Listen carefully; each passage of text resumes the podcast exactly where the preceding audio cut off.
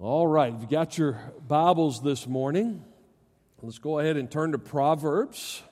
We're still talking about the satisfied life. Turn to Proverbs chapter 8. Let's look at verse, uh, we'll, we'll just start with verse 35 this morning. We'll look at verse 35 and then we'll see the context around it.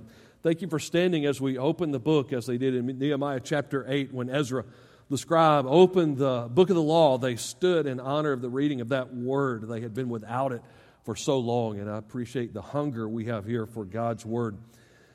But in Proverbs chapter 8, verse 35, it says, For the one who finds me finds life and obtains favor from the Lord. I want you to think about if you had not known the reference, you did not know this was in Proverbs, you did not know this was in the Old Testament, and you only saw these words, For the one who finds me finds life and obtains favor from the Lord. Who would you think that's talking about? Jesus, absolutely. You would think, man, this verse is talking about Jesus. And so this morning, I want to talk to you about an intimate knowledge of the Almighty. Father, we ask for your Holy Spirit to continue to lead us and instruct us in the Word of God, Lord, that we would not just be hearers of the Word today, that we would be doers of the Word, that the Word of God would do a sanctifying work as your Spirit appropriates it to our life and empowers adjustments that need to be made so that we walk in harmony with Jesus. We pray this in His holy name. Amen. You can be seated this morning. I read about uh, a college faculty meeting where the dean of the faculty was about to address these faculty members, and all of a sudden, an angel of God appeared in their presence. And the angel told this dean of faculty, said, Anything you ask for in one of these three categories, you'll have. You can ask for all the wealth, millions of dollars, whatever it may be there. It can have to do with wealth. You can ask for infinite wisdom, or you can ask for solid character that, that you would be as, as good as you can be. And so the professor thought about it, and he knew with all of his colleagues around that he needed to, to prove that he was uh, worthy to be a dean of faculty. And so he said, Oh, there's no, there's no question here. I would ask that you would give me infinite wisdom, that I would be the wisest man I could possibly be. And so, with a a, bolt of lightning and a, the sound of thunder, the angel and a puff of smoke, the, the, the angel disappeared. And there just remained kind of a halo behind the head of, of light behind this wise, now dean of faculty. And, and all of the other faculty members were waiting to see what would be that first word of wisdom that this newly enlightened dean would have. And he looked at them and he thought for a moment and he said, I should have asked for the money. Some of you will get that later. What is it that would make us satisfied in this life? Wealth, wisdom, as the world would give wisdom, maybe. Health and good looks and solid character. What is it? Last week we looked at the fact that wisdom that comes from God is a key to the satisfied life. But this wisdom begins with the fear of the Lord. And so we talked about not an intimate knowledge of the Almighty so much as an awesome knowledge that we first recognize who He is in all of His glory in and of Himself in such a way that it would cause us to tremble with fear in His presence because the fear of the Lord is the beginning of wisdom. But we said that awesome knowledge must also become an intimate knowledge. And I want us to understand more about that infinite knowledge. I'm sorry, that intimate knowledge of the Almighty this morning that would give us a wise perspective on life. Once we understand that, that the awesome knowledge must lead to an intimate knowledge that, that El Shaddai, God Almighty, the all sufficient one, is also Emmanuel, the God who is with us, who we can know personally and intimately, then we're well on our way to being able to comprehend and understand and apply the other proverbs that deal with the, the basic and practical areas of life that we'll be getting into throughout the course of this study. Now, here's the dilemma when I look at this verse that we opened up with, verse 35. According to what I read in the New Testament, a relationship with Jesus Christ and understanding that He lives in us by His Holy Spirit and the Spirit filled life, that's the key to satisfaction. From what I read in John chapter 4, when Jesus meets the woman at the well, and he said, If you would have asked of me, I would give you living water that overflows. That's a picture of being satisfied. Living water that overflows even to eternal life, that you, you can have the best life in this world that you could possibly experience, a full and meaningful life that he talks about in John 10 10. Not perfect, but purposeful and meaningful and fulfilling and you get heaven too. It, overflows into eternal life. That's satisfaction. Or in John chapter 7, when Jesus cries out, Is anybody thirsty? Meaning, you want more in life than what this religious ritual at the feast they were attending there. He said, You want more in life that satisfies than religion? He says, Ask of me. And so everything I read in the New Testament tells me that the key to the satisfied life is a personal relationship with Jesus Christ. But here the pronoun me, according to the context in Proverbs 8:35 is speaking of wisdom. He who finds wisdom finds life and obtains favor from the Lord. So is it wisdom or is it Jesus that is the key to the satisfied life? And the answer is yes. The answer is yes. Jesus is the personification of wisdom that we read in Proverbs chapter 8. All that wisdom is, Jesus is that and so much more, the very embodiment of the wisdom of God. So in John chapter 1 and verse 1, when it says, In the beginning was the Word, and that word there is logos, the, the, the wisdom, the, the mystery, the understanding and comprehension. Everything that God is is wrapped up in Jesus Christ. In the beginning was the Word, the Word was with God, and the Word was God. And so we'll see a parallel as we work through Proverbs chapter 8, verses 22 through the end of the chapter, verse 36 there. We'll see a parallel with the very incarnation of God in Christ that we studied back before Christmas. There's an amazing parallel of wisdom and that Logos, the Word of God made flesh, Jesus Himself. And so, yes, wisdom is a key to the satisfied life. But yes, Jesus is ultimately the personification of the wisdom that comes down from God. And so let's, let's make three observations and then I'll give you uh, some points of application to take with you if once we see where this passage is, is kind of guiding us this morning. The first observation is this wisdom as with Jesus, wisdom and Jesus were eternally existing with the Father. Now, back up in this proverb, the whole, the whole proverb is, is wisdom calling out like Jesus. You would want to embrace me if you really want to have life. And then you get down to verse 22. And we see that, as John 1 1 says, in the beginning, the Word was with God, and the Word was God we see wisdom in the same way with God from the beginning. It says, The Lord made me at the beginning of his creation, before his works of long ago. I was formed before ancient times, before the beginning, before the earth began. I was brought forth. Now, some translations here say possessed. In other words, wisdom being an attribute of God, wisdom is as eternal as God.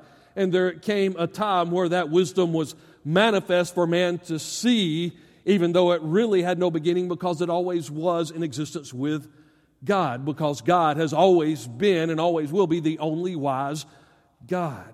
In the same way, Jesus Christ has been eternally existing with the Father as God the Son from the very beginning.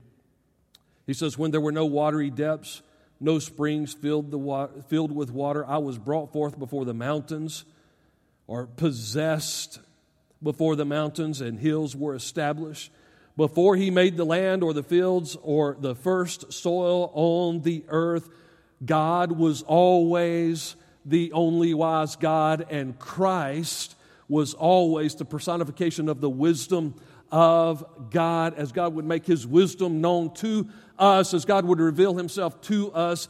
Ultimately, his final word is Revelation chapter 1, verses 1 through 3 say his final word would be Jesus. He would speak to us through his Son, and that would be his loudest word. And so we see the eternality of Christ, that uh, the, the forever embodiment of the wisdom of God is found in his Son, Jesus Christ, who made that wisdom known to us. That's why you can trust Jesus, folks. He is the revelation of the only wise God. He is the same yesterday, today, and forever. He is without beginning, without end. He is the Alpha and Omega. He always has been. He always will be. And if you try to build your life on a wisdom apart from Jesus Christ, you're building your life on foolishness that will not last. Wisdom and Jesus were eternally existing with the Father. Secondly, I want you to see that wisdom, as with Jesus, were explicitly engaged in creation.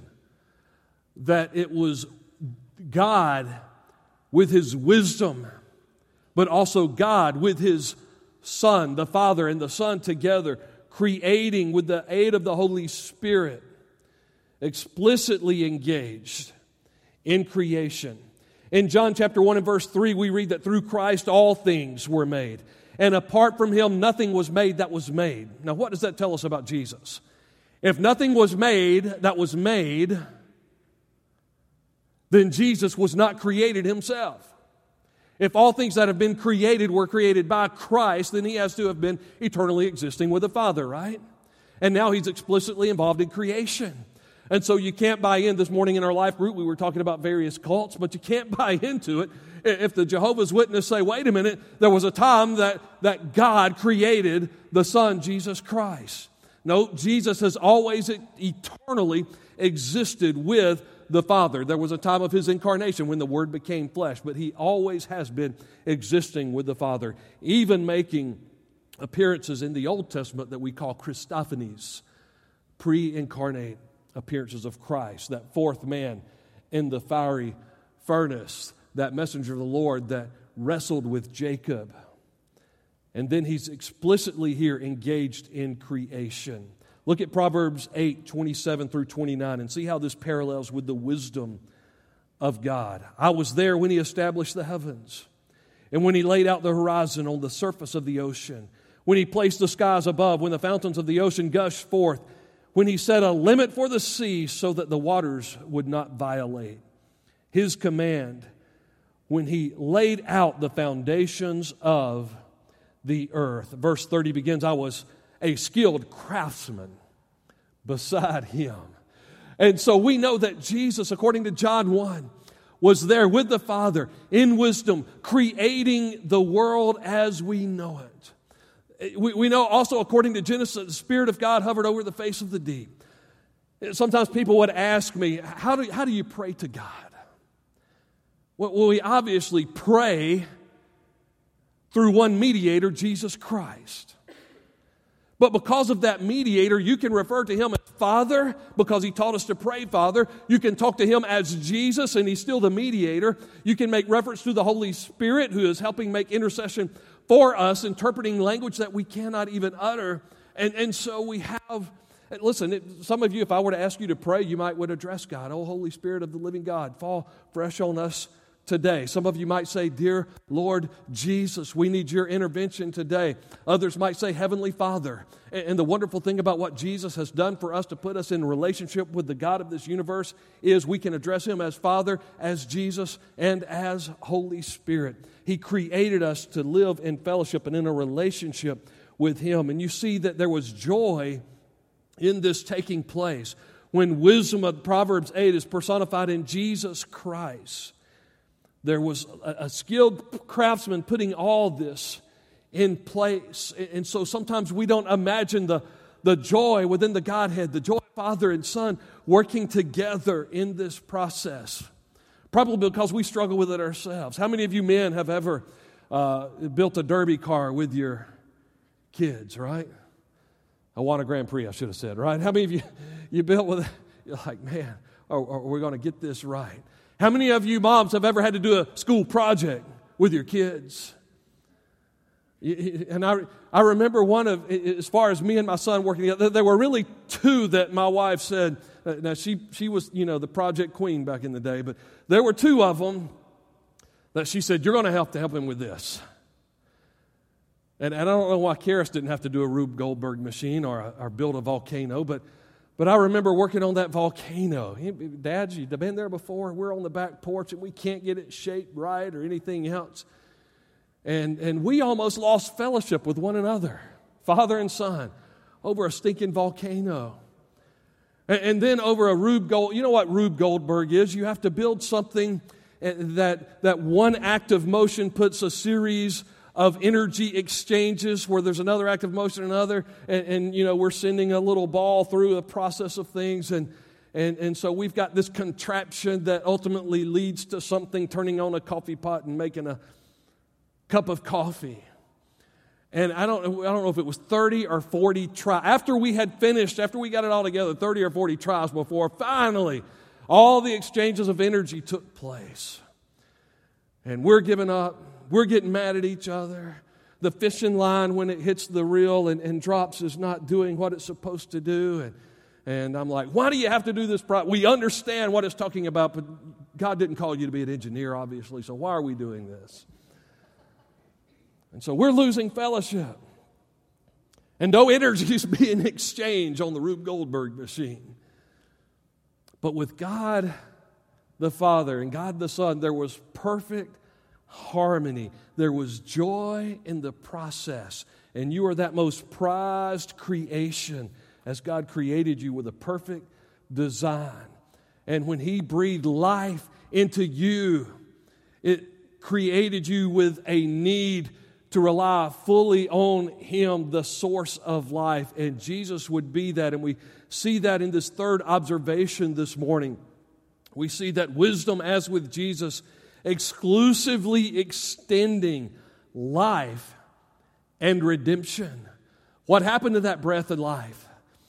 On the day that you eat of the tree, Adam and Eve were told you will surely die. We've been born in now their image as well as the image of God, right? We, we've all sinned and we fall short of the glory of God. And so we need a new breath of life in us. And John 1 4 says, In him, speaking of Jesus, was life, and the life was the light of men. Now, understanding that, look back here at Proverbs. We left off at verse 30. He says, I was his delight every day, always rejoicing before him. I was rejoicing in his inhabited world, delighting in the human race. Wisdom was bringing life into the human race as a picture of what Christ would be for us. In John 1 12, that first chapter, John goes on to say, As many as received him, to them he gave the right to be called the children of God, even to those who believe on his name. When you flip over to John 3:16, you all know how the story goes. For God so loved the world that he gave his son that whoever believes in him will not perish but have everlasting what? Life. And so life is in his name. Jesus is giving life and redemption. Look at Proverbs 8 32 through 35. And now, my sons, listen to me. Those who keep my ways are happy. Listen to instruction and be wise. Don't ignore it. Anyone who listens to me is happy. Watching at my doors every day, waiting by the posts of my doorway. Wisdom is crying out here saying, you don't want to miss out on a relationship with me, just as Jesus Christ would be saying, I'm waiting to spend some time with you. I'm wanting to walk with you. You need to get in my words. You need to take me by the hand. You need to be filled with my spirit, the very spirit of Christ, and you're going to have life. Wait for me. Spend time with me. Walk with me. For where we started, verse 35, the one who finds me, wisdom. The one who finds me, Jesus finds life and obtains favor from the Lord. But those who received him not, John 3:18 said, were condemned already. Why? Because they had rejected the only one sent of the Father. Verse 36 in Proverbs 8, but the one who sins against me harms himself. All who hate me love death. To embrace Jesus is to embrace life. To embrace wisdom is to embrace life. To reject wisdom, to, re- to reject Jesus, is to reject life and to embrace death. He says, Don't be foolish here. Don't hate me. Well, we, we have some smart people in the world that reject Jesus Christ. So, some really intelligent people in the world. But that's not wisdom. Wisdom is from above not from human experience, not from a high IQ. How many ladies here, how, how many of you ladies are married to someone you would say is really smart? Raise your hand. Somebody who's really smart who does dumb things. Raise your hand. Hold it. Some of you put it back down. You know, smart people can do stupid things. The psychologists have actually done studies on this. Why, why does it seem like smart people do so many stupid things? Why do smart people do dumb things? I'm trying not to say the S word there. Stupid things, right? Studies have been done on this, and, and here's the results of these studies. The reason, the reason highly intelligent people seem to do a lot of things that aren't that bright. Number one is that they're overconfident. Because of overconfidence. Well, you might see it in sports a lot, right? We know what we're doing, we got this. But because we're overconfident, I say we as if I'm one of the smart people in the study. Highly intelligent people have been known to push too hard and therefore not be good team players. Highly intelligent people, uh, the studies have come back. Highly, highly intelligent, ladies are going to love this. Highly intelligent people think they're always right. My wife knew she married Mr. Right. She just didn't know my middle name was always when she married. But highly intelligent people do stupid things because they think they're always right. Typically, uh oh, I don't know, you know, the ladies who raise their hands, I don't know if this is describing your husband. Maybe if I'd just asked if there are some men who think you're related to, uh, are married to some really, really intelligent women who have done dumb things, we'd have had more raise their hands, but I didn't want to get you in big trouble, fellas. Um, but typically they have low emotional intelligence. Those with a high IQ often have a low EQ, low emotional intelligence. And so they have a difficult time just connecting with people, just engaging with people. They often tend to give up when it's not done their way. A lot of times they live life without grit. Uh, they're often known as multitaskers, and they get so busy they get so many irons in the fire because they feel like they're intelligent enough to handle it that they don't do things with quality because they're trying to multitask all the time. And then one of the number one results of the studies on why smart people do stupid things is because they often don't listen. Because they already know everything, right? And so, again, studies have shown again and again and again that some of the smartest people, listen, they're, they're not they're not typically some of the highest paid. You, you, know, some of the highest paid people, some of the highest salaried people, some of the um, most politically powerful people don't fit the category of some of the most intelligent people. Some of you are like, well, I already knew that about politics. But they don't typically fit the category of the most intelligent people. Because there are people who have learned how to think critically because they may have to learn things the hard way. Why do I share all of that? Because there are people in this world that think, man, we are smarter than we've ever been in the history of the universe. We've got more technology, we've got more understanding and more insight and more wisdom. I mean, you talk about this generation of young people that are coming up today that are used to having a smartphone in one hand, being able to Google all the answers to life. And yet, Philosophically, we're struggling like never before. Spiritually, we're as far from God as we've ever been. Why is that? Turn to 1 Corinthians chapter 1. 1 Corinthians chapter 1, starting with verse 18.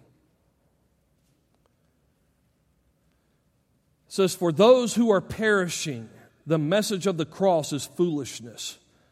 But to us who are being saved, it is God's power, for it is written, I will destroy the wisdom of the wise, and I will set aside the understanding of the experts. Where is the philosopher? Where is the scholar? Where is the debater of this age? And just like in the first century in a Greco Roman world where people love to debate and where there were scholars and, and where people loved to talk philosophy, we're asking the same questions in the 21st century. Hasn't God made the world's wisdom foolish? For since in God's wisdom the world did not know God through wisdom, God was pleased to save those who believe through the foolishness of the message preached. For the Jews ask for signs, and the Greeks seek wisdom.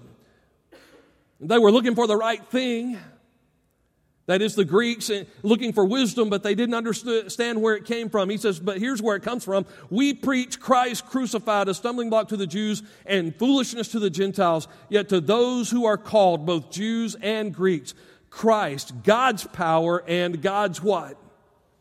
Wisdom.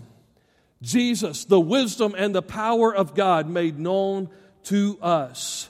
And so, as we get into the Proverbs throughout the rest of this study, understand that apart from a relationship with Jesus Christ, none of the rest can really be applied to your life. He is the wisdom and the power of God because God's, I love this in verse 25. God's foolishness is wiser than human wisdom, and God's weakness is stronger than human strength. Look, what does that mean for the church? Look over to Colossians chapter 1. Galatians, Ephesians, Philippians, Colossians. Gentiles eat pork chops, however you can remember that. God eats potato chips, Georgia Electric Power Company, GEPC, right? But turn over to Colossians. Let me flip past Philippians, right? End up in Colossians chapter 1, starting with verse 15. See how wisdom personified in Christ gives the church its very purpose. He is the image of the invisible God, the firstborn over all creation. That word means preeminent. He's first place in all creation. And I pray first place and the first love in your life today because by him everything was created in heaven and on earth the invisible and uh, the visible and the invisible, whether thrones or dominions or rulers or authorities, all things have been created through him and for him. Echoing John's words, Paul says Christ couldn't have been created because he is the creator of all things. He is before all things, and by him all things are held together. And if he can hold this universe together, if he can keep this planet 93 million miles from the sun without us getting so close that we are consumed by fire, or so far that we freeze to death, if He can hold this planet on its axis, then certainly He can hold your life and my life together.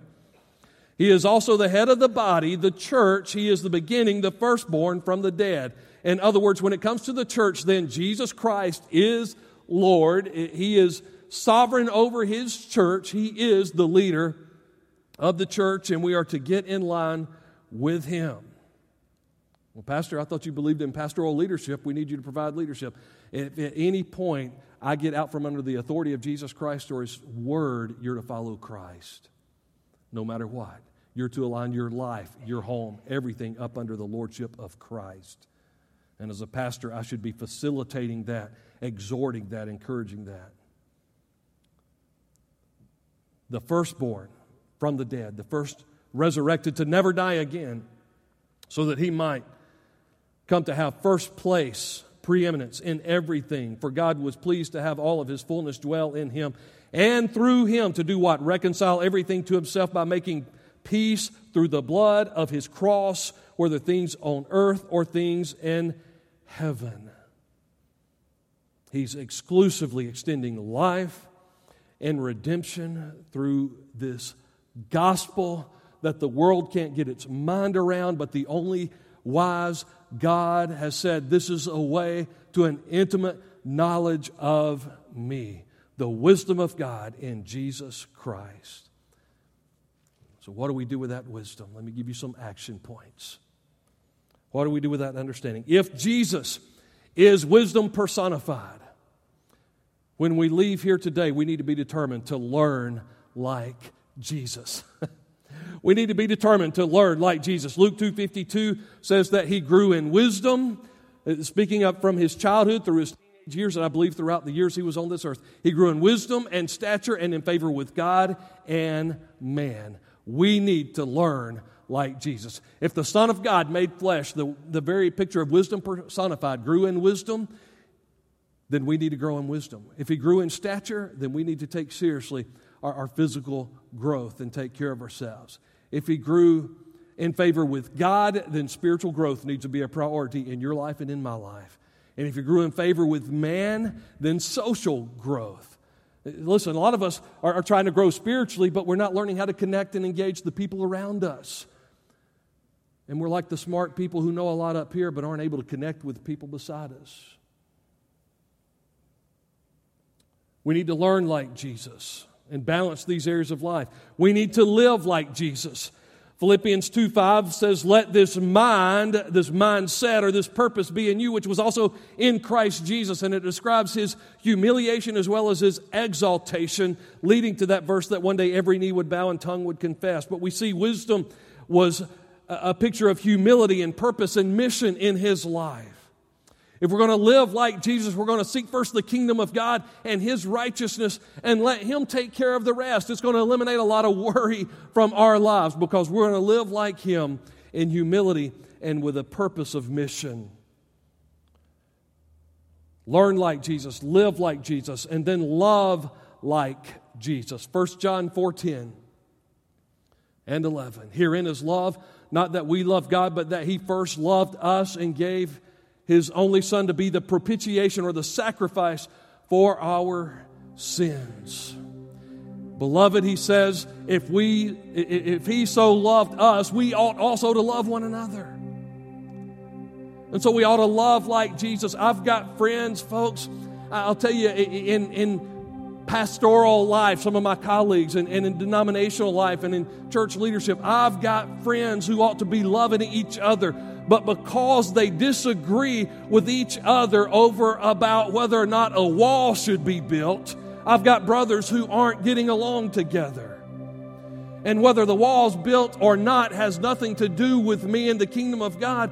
These brothers need to be loving each other and not forget their mission. But over politics, over government decisions, Christian friends losing fellowship with each other. The greatest commandments love God with all your heart, mind, soul, and strength. Love your neighbor as yourself, whoever they are, wherever they are. And I'm not saying, I'm not stating a position for or against it. I'm just saying disagreement should not be division among the body of Christ. Opinion should not separate us. Love like Jesus. Love God, love others, and so fulfill the law of Christ. And then finally, lead like Jesus. In Matthew 20, Jesus would say, Those of this world, the Gentiles, they, they like to lord it over one another. So that shouldn't be the case with you.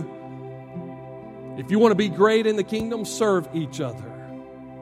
You want to be a leader, be a servant, be a blessing. If you're trying your best, whether you're talking about your family, your job,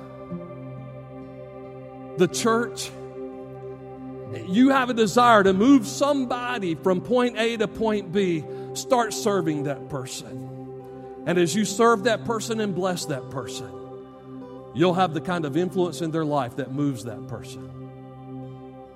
Even those who don't know Christ, moving them toward the gospel.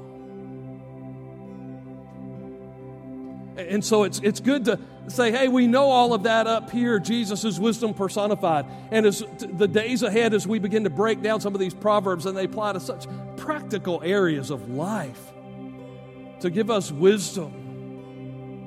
If you bypass what we talked about last week and this week, we have no foundation to build on. It starts with an awesome knowledge of God that we understand who He is in all of His glory and tremble in His presence.